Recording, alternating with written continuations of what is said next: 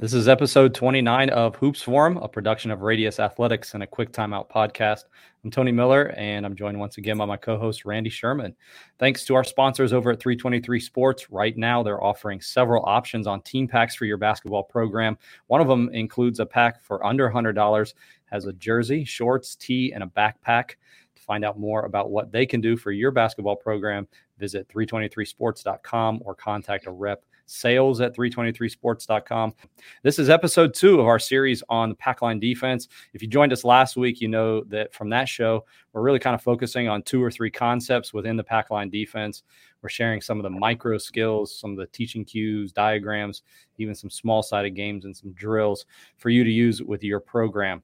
Randy, why don't you kind of give us a big picture concepts, what we're going to be talking about, and then we can dig into the, the presentation here.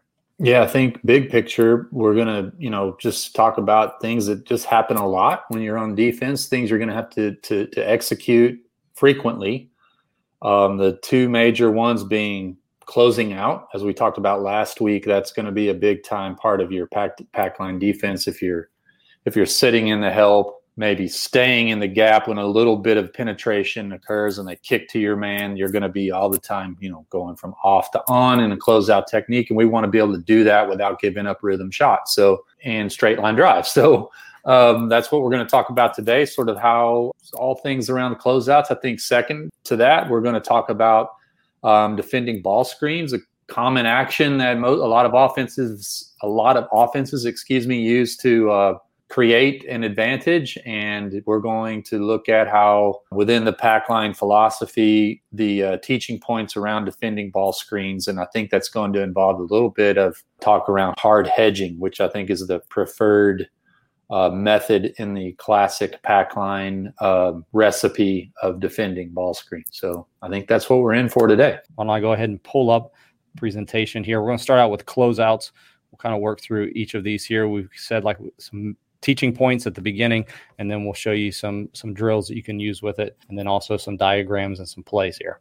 All right, closeout technique in pack line would start with uh, the phrase is run, run, chop, chop. Yeah, there it is. So, so the first two steps being just like natural running motion, and then chop, chop would be chopping the feet down in order to sort of stay in contact with the floor we want to you know first two steps run run to close the space down to our man as quickly as possible. Then we need to chop chop to to be able to stay keep our shoes in contact with the floor so we can absorb a, a drive i know that you said i think we were talking about it before but like those first two steps teaching them maybe like long long and then short short after that. Yeah yeah. So you get those long two first steps and then the, the short two steps. I think a lot of it too has to deal with you know age of players and obviously the length of their legs, but then also being in the right position.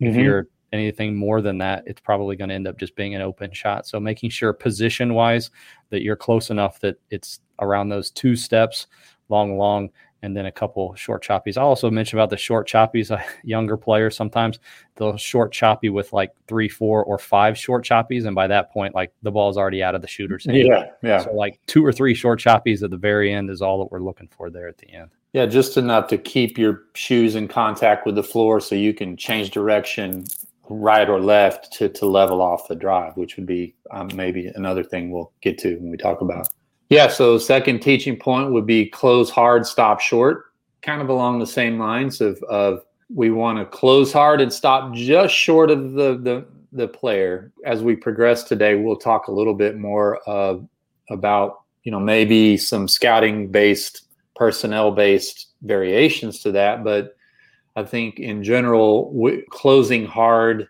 you know, a big thing that, you know, you should be probably talking about no matter what defense you're coaching would be moving on airtime. So when the ball is when we talk about moving on airtime, if I'm to execute a closeout to my man, the minute it leaves the middle fingernail of the passer, like I'm I'm I'm already in that close hard phase of this this teaching phrase here.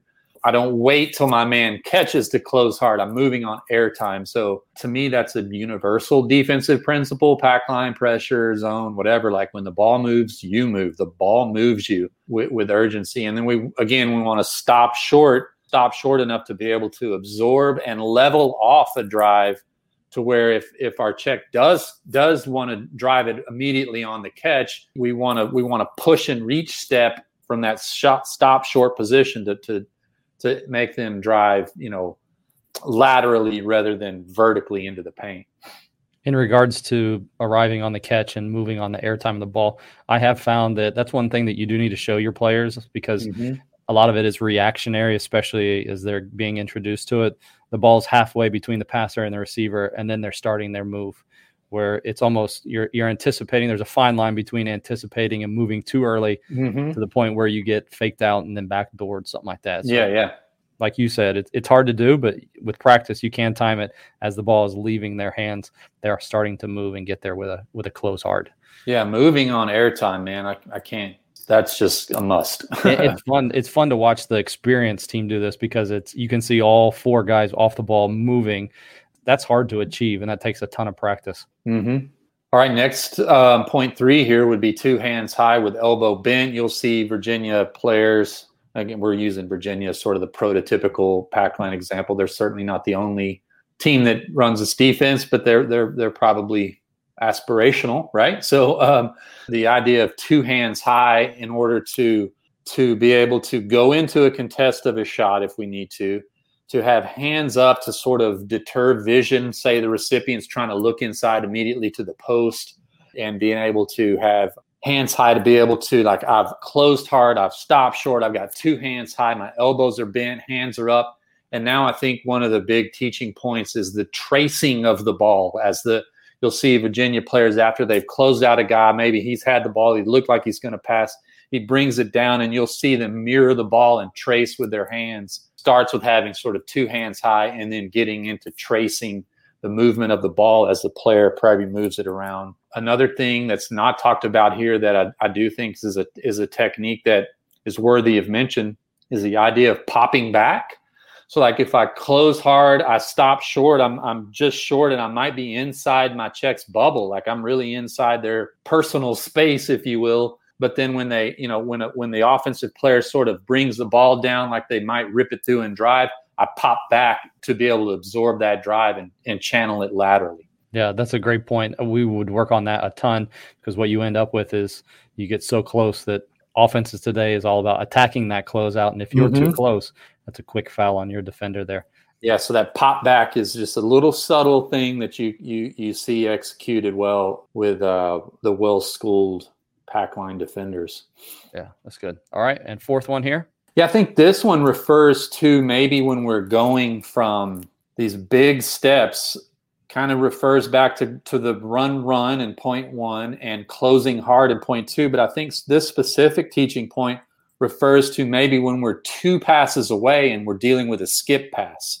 That it's almost like an over exaggeration of those first two steps I think Coach Bennett, I think he talks and makes an analogy of, say, a, a, like in baseball, of a player who's maybe leading off of first base and they're they're intent upon stealing second. And when the pitcher the pitcher starts his or her delivery to the plate, there's bam bam two big first steps and that sort of crossover step with the first one to where I can really close hard and cover ground with an over exaggerated first two steps that way, I arrive on the catch of the skip pass. I can stop short and I can be in the personal space of the defender when the ball arrives with with two hands high and elbow bent. But if I if if I have a wasted and non-economical step or I step back or I don't move on airtime and we're talking about a skip, then the ball might arrive to that player with time and space enough to shoot or put me at a real disadvantage where I'm having to lunge or get out over my toes and I'm then I'm susceptible to get driven, or I'm, I'm in no way going to be able to level off the drive to the east or west. So, like you know, not every player is the same, and not every offensive player has the same skill set. So, I think the theory behind the closeout technique in pack line is that that we won't close out all players the same. Now, if you went into a game kind of uninformed, you know, you don't really know much about your opponent, you might have to make some assumptions. But let's assume for the sake of this conversation, it's a league team that we play twice a year. I've done an ample job of scouting and I know the team and I know their personnel and what their strengths and weaknesses are. We might play someone as a driver first. I think that's called a, a, a rondo, a rondo closeout. referring to uh, a player that maybe looks to drive before they look to shoot. A non shooter, a very good driver who we're going to close out short. That way, we're using the scouting information and their tendencies to help us defend uh, the play or the help us execute the closeout better by closing out a little bit short on someone that we know not to be a shooter. And we give ourselves just a little extra space based on the assumption that they're going to drive it or not shoot it. Second would be the antithesis of that. The the other extreme of that would be like we got a guy like Ray Allen, a, a guy who's just got a, a you know on a on a catch and shoot. They're gonna they're thinking shot first. They they make a nice percentage of their shot. So we've got to sort of at the very least contest the shot, but preferably like close hard to their shooting shoulder and get them off the line and get them out of their shooting motion. Again, the the the, the idea here is to take away the, the strength of the player. If someone is a uh, their strength as a driver, we want to make them a shooter by closing them out short. If someone's strength as a shooter, we want to make them a driver by closing them out all the way into their body, contesting the shot and running them off the line. So, yeah, so it's the that's the idea of of just like make them do what they don't prefer to do. And these these names given these closeout are obviously given you know, based on players that we can all recognize from, you know, famous NBA players. But uh, we're kind of showing our age here, though, a little bit. Yeah, it may need to be updated. Let's call it a Duncan Robinson for the Ray Allen or something like that. Or, you know, yeah. And then the Kobe closeout would be, let's maybe we'll call that the, the Durant closeout now or something like that. Like, like where this is the complete player. Like we've got to do, we've kind of got to do both. We've got to be close enough to, to be able to impact the, the the shot and and aware that this player can also drive. So that's the probably the toughest one. Which which um, you know I, I would argue that sort of like to do both is to do neither. That's just some food for thought. the the general principle of here of having types of closeouts based on personnel is just take take players away from their strengths. And this video will show it here. I think we uh, you know, talking about first of all the short choppies, Kyle Guy kind of going on the short choppies into the player, and then yeah. obviously not with the hands up, somebody who's not a shooter there. Yeah, so it's it's um it's you can clearly see what we talked about in the first um, slide of run, run, chop, chop. You know, two two steps of running and then chop, chop into the player, into his personal space, into his bubble. Um, like you said, um, he he he stops short, like we talked about early, um, and then very subtle at the end, you see him flip his hips to where he's he's taking you know pack line commandments, no baseline, or another way of saying is like don't get beat to the outside. So you see him as he approaches the player at the very end, sort of like flip his hips to where he's he's pushing to his teammate who's sitting in the gap rather than pushing to the baseline where he would get beat outside. Um, and, and and weight back, and then yeah, basically arriving back on balance there once. Because yeah, like you don't have a crystal ball, you don't know what the player is going to do, but um, you maybe have some information about their tendencies. But like your weight does need to be back if this player does want to catch it and rip and immediately drive you baseline.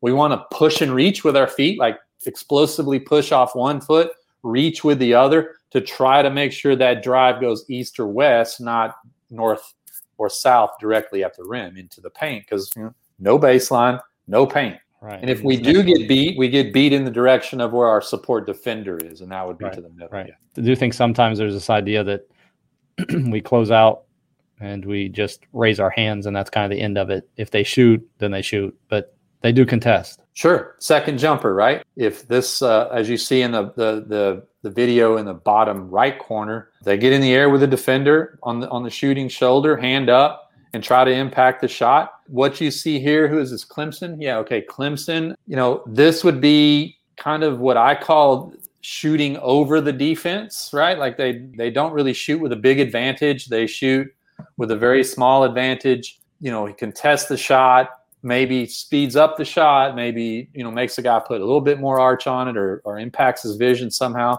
But the big thing that, that I see in this this clip in the bottom right corner would be that the shape of the Virginia defense is intact, right? Like there's five white uniformed players inside of the five orange uniformed players.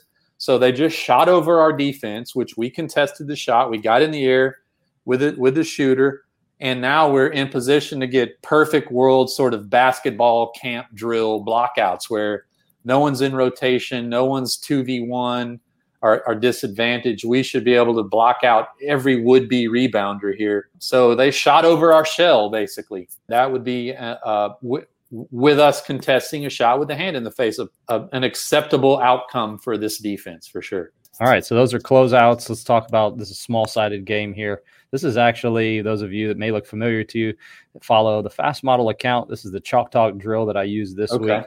So the ball starts actually with a def- in a defender's hand, and you position your other defensive players already in their gaps or in help. Or help line. So that's yeah. why you have X3 on the help line there, and then X1 is in the gap. Uh, this diagram shows passing out to the one. You can throw it to whichever one. So yeah, skip X3, it over the top. Yeah. And you close out using the techniques that Randy just described, and then you're live three on three. Run, run, chop, chop, stop short. If they want to drive it, we are trying to level it off right or left. Everyone moving on airtime. So on X2's pass to one, X3 would probably move a little to more toward the lane line as the balls move. X2, obviously, they they would move into the gap. So if one did drive it back to their right hand, they're sitting in that gap. And then, yeah, so that's a good start to that drill to check for the technique of a closeout. You could skip it from X2 all the way to player three in the left corner, in which case X3 would have to execute what we talked about those big steps, like that stealing second base footwork of crossover step one, two, very cover cover most of the ground in those first two big exaggerated sprint driving steps and then ch- chop chop into the bubble of three so you're there on the catch. Yeah good drill. I, I like that. I like uh, that it initiates with the defense too. before we go, I want to tell you about our sponsors from Sideline Interactive. You may be wanting to increase the revenue for your program or improve the look of your gym. Sideline Interactive is the leading manufacturer of scoring tables and video display boards from high schools and colleges around the country. To find out more about Sideline Interactive, visit sidelineinteractive.com. Appreciate all of you who joined us this week on the live show. If you missed any part of the show, you can go back and watch the full episodes on the Radius Athletics YouTube page. Just search Hoops Forum plus Radius Athletics. Or you can see listen to the full show on a quick timeout podcast. Just search for a quick timeout, and there you'll find the audio version of this show. Thanks for tuning in this week. Randy Sherman, I'm Tony Miller. We'll talk to you again next week on Hoops Forum.